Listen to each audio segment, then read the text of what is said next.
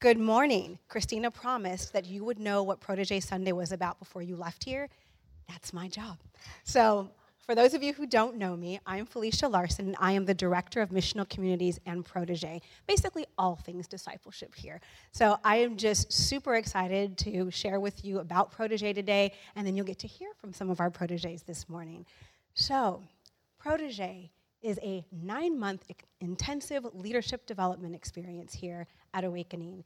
We exist to awaken this generation to new life in Jesus Christ. And part of that awakening is also equipping leaders for the next generation. If we're going to awaken people, we've got to have somebody who's going to lead them. So that's what we do here. For 9 months, these young ladies get to hang out with me. We've still got 3 left, so pray for them. But we get to hang out and talk about everything from what does it mean to be like Jesus? When God saved each and every one of us, it says we were predestined to be conformed to the likeness of his Son. And so in this process, that is what we do. It is a transformational process. 9 months is kind of strategic, right? Like it takes that long to birth something in us and through us. And so that's what we do. We take the time to talk through what does it mean to look and be like Jesus. We walk through the Gospels together. We walk through timeless truths and Proverbs together. Then we get into assessments, things like personality, leadership gifts and styles, and all of those things we talk about, so that whether it's the marketplace, the mission field, or in the church, these people, these young people are ready to serve and change the world for God. And that's what we do Sunday nights right now. We've been hanging out together 2 hours each week. And then throughout the week, there's a couple of hours of homework. They're memorizing scripture. They're coming back and sharing their hearts in group with me. Oh, my goodness. I have to tell you, I learn from these young people. They are so amazing. They help me to see scripture differently from a different generation, a different vantage point. It is such a gift to get to lead them and to get to be with them. And I want to just say that there's some amazing minds. I know people say a lot of stuff about millennials. Anytime anybody starts around me with anything negative, I'm like, you can't say that around me, because I know some really awesome warriors for God that are in the millennial generation, and that is what we are here to do, is to continue to lift them up and to put wind in their sails. And that's what they do. Yeah, you can celebrate that. Right on. Yes. Yes, millennials are worth investing in, and that is what we do, because we believe in you. We believe in you. That's why we're here. And I just want to also say, I do not do this alone. I do this with my co-lead, Annie, who has been just a rock star, has been a person that all of our ladies and our gentlemen can lead on. And she has just been leading so well right alongside me. And thank you, Annie, for stepping into this crazy journey with me. Also, we have mentors. Each of our young people gets a mentor.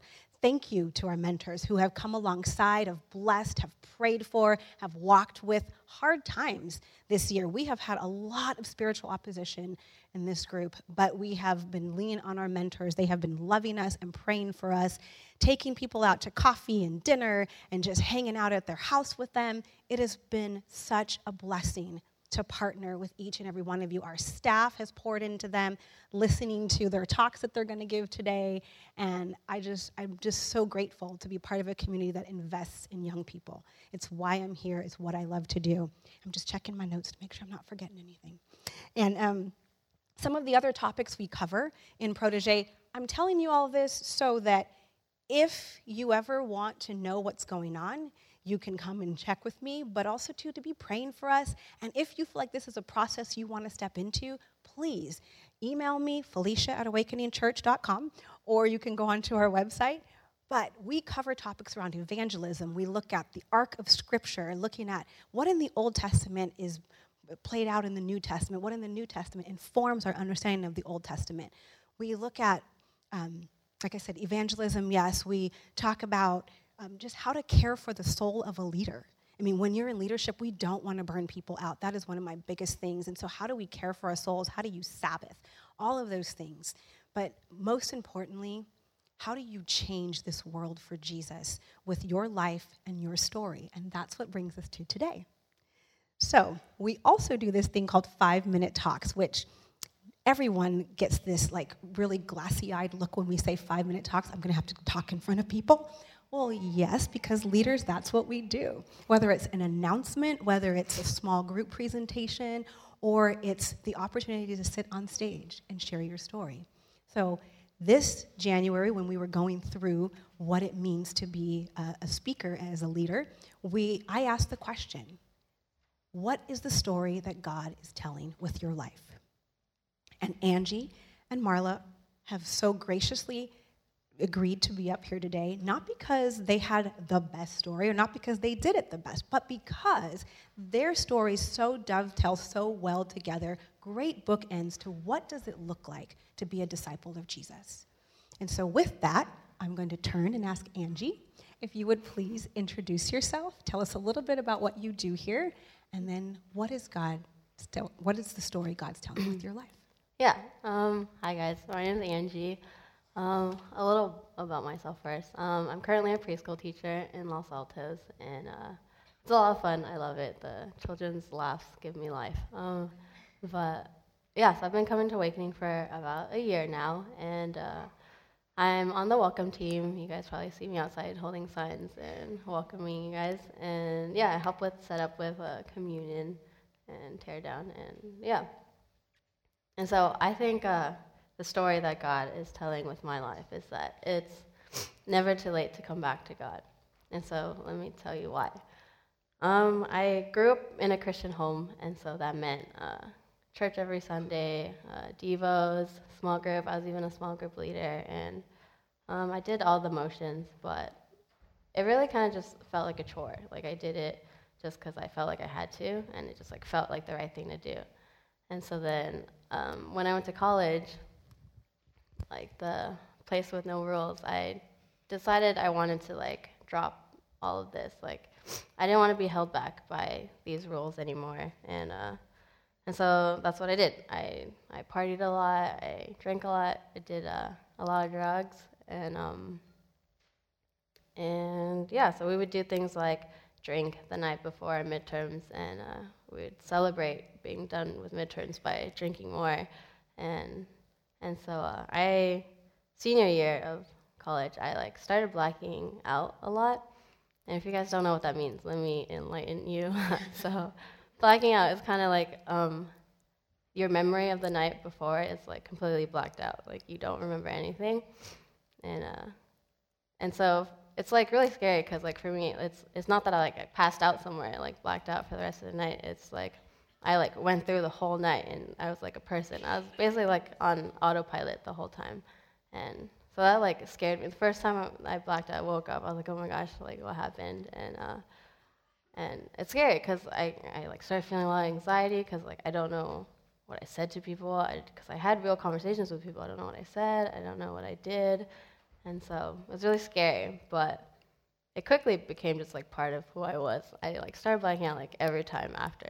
Basically, and it became like a thing. Like my friends would like joke around and always be like, "So Angie, what do you remember from last night?" Because they knew I never remembered anything. And yeah, so then at some point I started noticing like a hole that was like starting to form in me, and then it was very slow, but it was definitely happening. And so I would like try to fill that hole with like worldly things, like getting good grades or like parties I went to or the number of friends I had, and like nothing really worked until I thought I found something that like really filled it. And it was a relationship I had, and it was like this amazing relationship, and with that relationship I like felt the highest of highs I've ever felt before, but with that also the lowest of lows. And this relationship, like it quickly became very toxic. Like we were tearing each other down. We found ourselves in this like vicious cycle that we just like couldn't get out of. Like neither one of us could end it. And it wasn't until I found out that I got cheated on that it finally ended. And this is like a tangent, but like growing up, like watching movies and stuff, I would never understand like why people try to get back when people cheat on them. So I'd be like, come on, man, like you got cheated, like they don't deserve you. You deserve better. And like there's no trust now, it's never gonna work. But like when I was there, like I definitely tried to get back together because I don't know, when you get cheated on, like it it sucks. Like, it hurts a lot. And, like, to be cheated on by your best friend or someone you trust the most and love that much,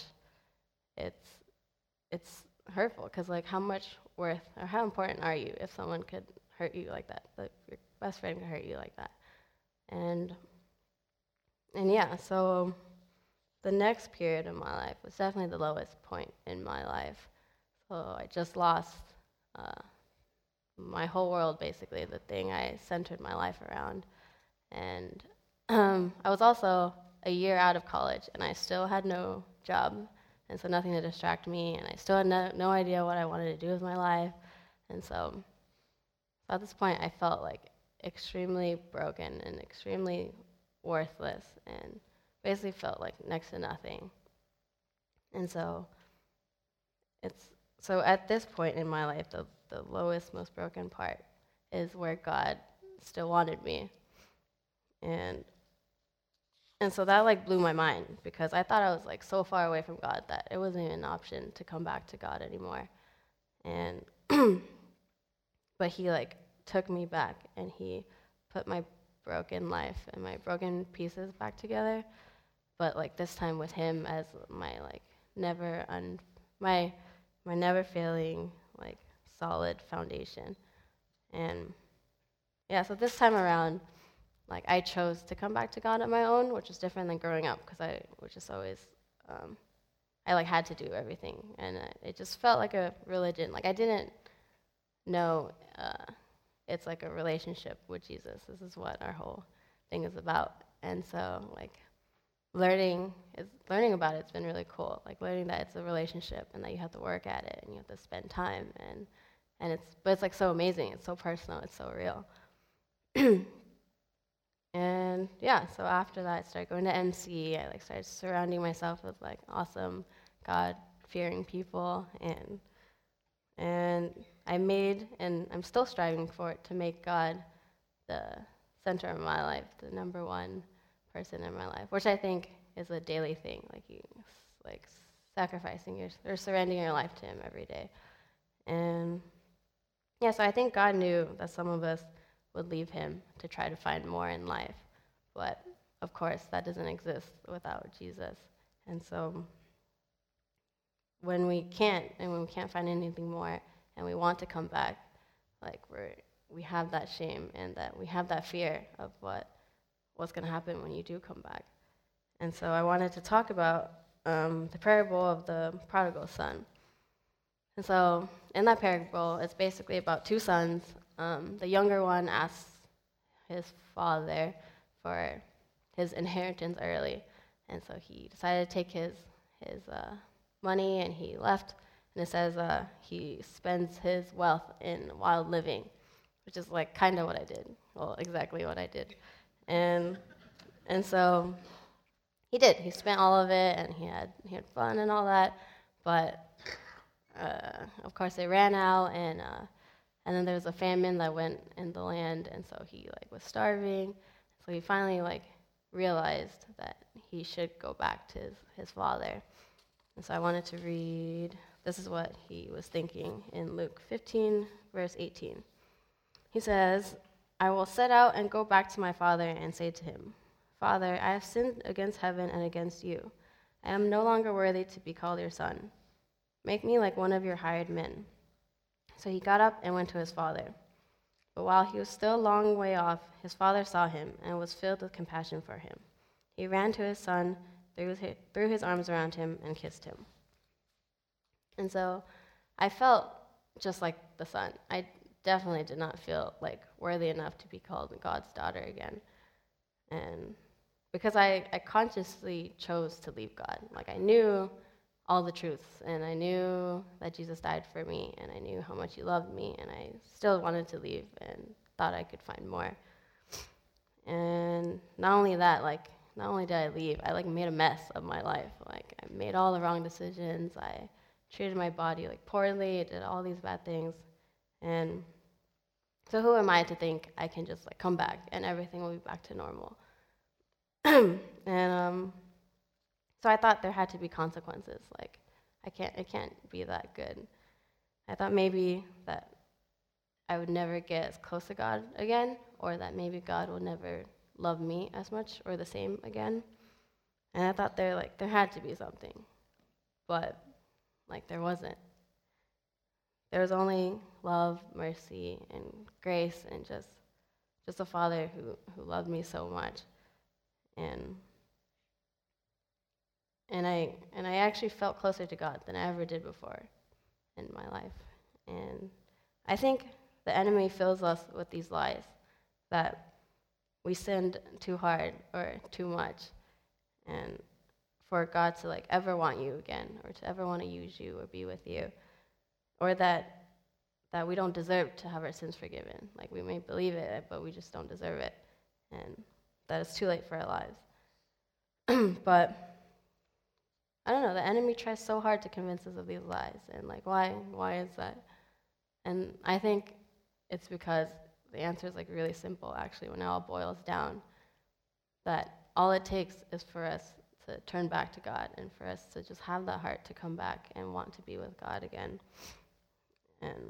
And it says that he was running back to the Son. He's running back to us. He's not just standing there waiting for you to slowly come back. It's he's running to you to embrace you. And God has already forgiven us, and Jesus has already died for us, and he's never left our side. So our sin's not the problem. It becomes a problem when we let it build up, and when we let our shame stop us from coming back to God. And I wanted to read verse 32, which is the Father talking to the other son. He says, "But we had to celebrate and be glad, because this brother of yours was dead and is alive again. He was lost and is found." And so I wanted to leave you guys with this, that as long as you're willing to come back to God and willing to give your life fully back to him, I promise that God will be there waiting for you, and he will be waiting with arms wide open, waiting to celebrate. Thank you so much, Angie.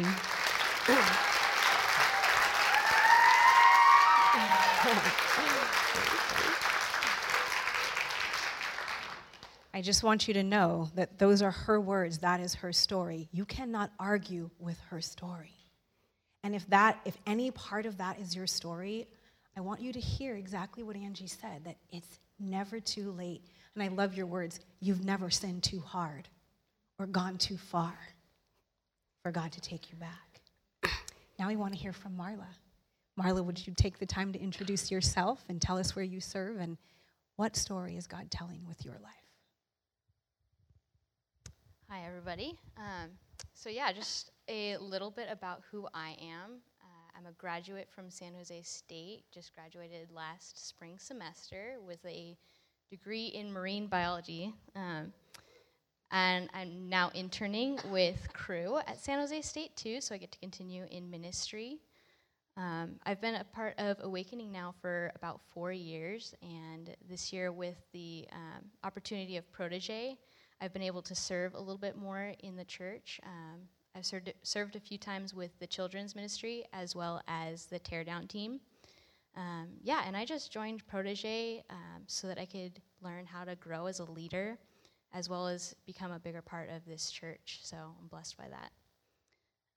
What I want to talk to all of you about today is about how God doesn't call the equipped, he equips the called. And this has been a constant theme in my life, as I have struggled continually with never feeling like I can meet the bar or like I'm the right choice. There has to be somebody else or anybody else out there who would be able to do, you fill in the blank, way better than I could. And in these past few years, this has played out in roles that I've been asked to fill with Crew in leadership, in missions trips that I've felt called to go on, being asked to be a disciple for girls, but never feeling like I'm the right person to be an example or a leader in their life. Even things as simple and small as being asked for advice by a friend, but feeling like I won't have good enough advice to really help them out. Maybe for some of you, this has played out in something like business projects that you were asked to take the lead on, or a new job, or a new job that you didn't feel qualified for but were given. For some sports people in the room, this might relate to being asked to be a team captain and wondering why you were picked above the rest of the people on your team. For parents in the room, maybe you've fallen into comparing your parenting to that of others and are left feeling like you're missing the mark with your kids. Maybe at some point, some of you have been asked by a friend to help them out, and you wondered why they chose you above everybody else in their lives. I know for me, I've struggled almost daily with feelings of inadequacy, taking on new roles and tasks, but still, all the while, doubting whether I really should be. Even lately, I've been asking myself why I'm called to be up here on stage in front of you all. There has to be somebody else that would be a better speaker that could take this on instead of me. Because no matter how many times I can practice or revise this talk, I would still feel like there has to be somebody better. No matter how many times I've thought this, and after all, the things that I think about myself, and just feeling like I'm this small, inadequate girl with sin issues and self-doubt, God has never left me there. Through my life, He has kept pushing me and calling me into the next steps, even when, for me, they seem too high or too far. He has never once told me that I am not good enough to be used. So I want to go back to the beginning and repeat that phrase for you that I used. God doesn't call the equipped. He equips the called. I see it time and time again in the Bible. God using the underdog to do His work, or the outcast to spread the gospel, and the young to lead the old. I want to give you a few examples of this that have come to mind. And the first is the story of Gideon. Now, Gideon would be considered the least of the least. He was from the weakest tribe in Israel, and he was the youngest in his family. But God came to him and told him, "You're going to lead an army to victory, and you're going to save your people." Now, Gideon looked at God, and he said, "How can I save Israel?" If I were to go and put that in today's wording, I would say that Gideon looked at God and said, "I think you've made a mistake. You have the wrong dude." But God just replied with, "I will be with you."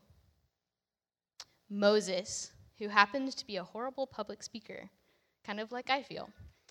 But God still used him and gave him a voice through his brother Aaron, and they went and saved their people from Egypt. We've been hearing a lot about David lately here. And David, he was the youngest in his family. He was a mere shepherd boy. And God sent him to defeat a giant that nobody else wanted to face, with just a pebble and a slingshot. The last example I want to give you is of the woman at the well. She was a Samaritan woman, and she was considered the outcast amongst her people, who were the outcasts of Israel. In all respects, she was somebody that was least likely to be able to make an impact for God. But God gave her a voice and a testimony to reach an entire town, because He had given her something to talk about. As I view my life and how many times I have been asked to step into a role that I wasn't ready for, I see that God had either been equipping me all along to take on that role, just as He did with David, who first defended his flocks from lions and bears, which prepared him to take on Goliath. Or God equipped me in the moment with either the words to say, the wisdom of what to do, or the strength to do it, just as He had done with Moses. What we have to realize is that as Christians, we have all been equipped for the call. We live in an equipping that we don't even take full advantage of because we don't choose to recognize it. What I am talking about is the fact that we all have the Holy Spirit, God living in us. He is the most equipped person that there is, and He's in you and me. This is the same Spirit that rose Jesus from the grave, and that's powerful.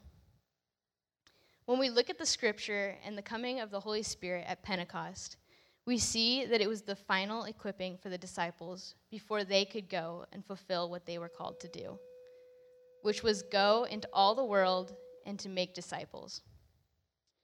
We are given the same command. So do we not believe that we are also given the same equipping? Christ describes in John 14:15 through 17, "If any of you love me, you will keep my commandments, and I will ask the Father, and he will send you a helper to be with you forever, even the Spirit of truth, whom the world cannot receive, because it neither sees him nor knows him. You know him, for he dwells with you and will be in you." When we realize this today, we should be struck by the powerful message that we are all called, because he is constantly equipping us as we walk in his Spirit. Now, for all of you who have been called into a leadership position, God has already equipped you for that. He knows that through him, you have the wisdom and the gentleness and the humility to take on that leadership. As a parent, you are the only one equipped to reach your children, to help them grow in who Christ has made them to be.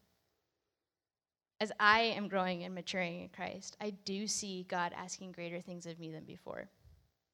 A year ago, I would not be up on this stage in front of you all, nervous as I am, but knowing that God has placed me here for a reason. Therefore, he's equipping me to be here. He is calling me to constantly dive further into my relationship with him, which strengthens my walk in the Holy Spirit, allowing me to meet his call in his strength and not my own. I can tell you with 100% confidence that I am not able to do anything good on my own. I've broken myself too many times with sin and self-doubt. We are not able to do anything on our own. And I bet that at many points you have all realized that yourselves. But God has called us all. So he has equipped us all. So I want to leave you with a challenge this week, to choose to live in the Holy Spirit, who is equipping us daily for what God sets before us. Thank you.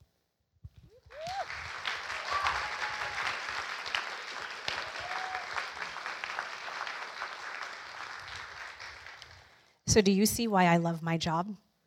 This is just so awesome. I love to get to do what I do. And I just want to say to each and every one of you in the seats, here's the bookends. You may be coming in here today with no relationship with God. That's the farthest you can be. And yet, his arms are wide open, welcoming you back to him today, or to him for the first time. Maybe you have grown up in a Christian home, and you did the rules, and you checked the boxes, and you showed up at church. And then you're like, I'm good. No, thank you. I'd rather have fun. And the hole is getting too big. Maybe it's time to come home. Or maybe God's calling you forward as a leader, and you're like Gideon. No thanks, wrong dude. Or maybe you're like Moses. Can somebody else just come with me? No thanks, I'd rather not. No matter how insecure you feel, God has equipped each and every one of us with the Holy Spirit that raised Jesus from the dead. If he can raise people from the dead, he can put words in your mouth that will speak life to people when they need it.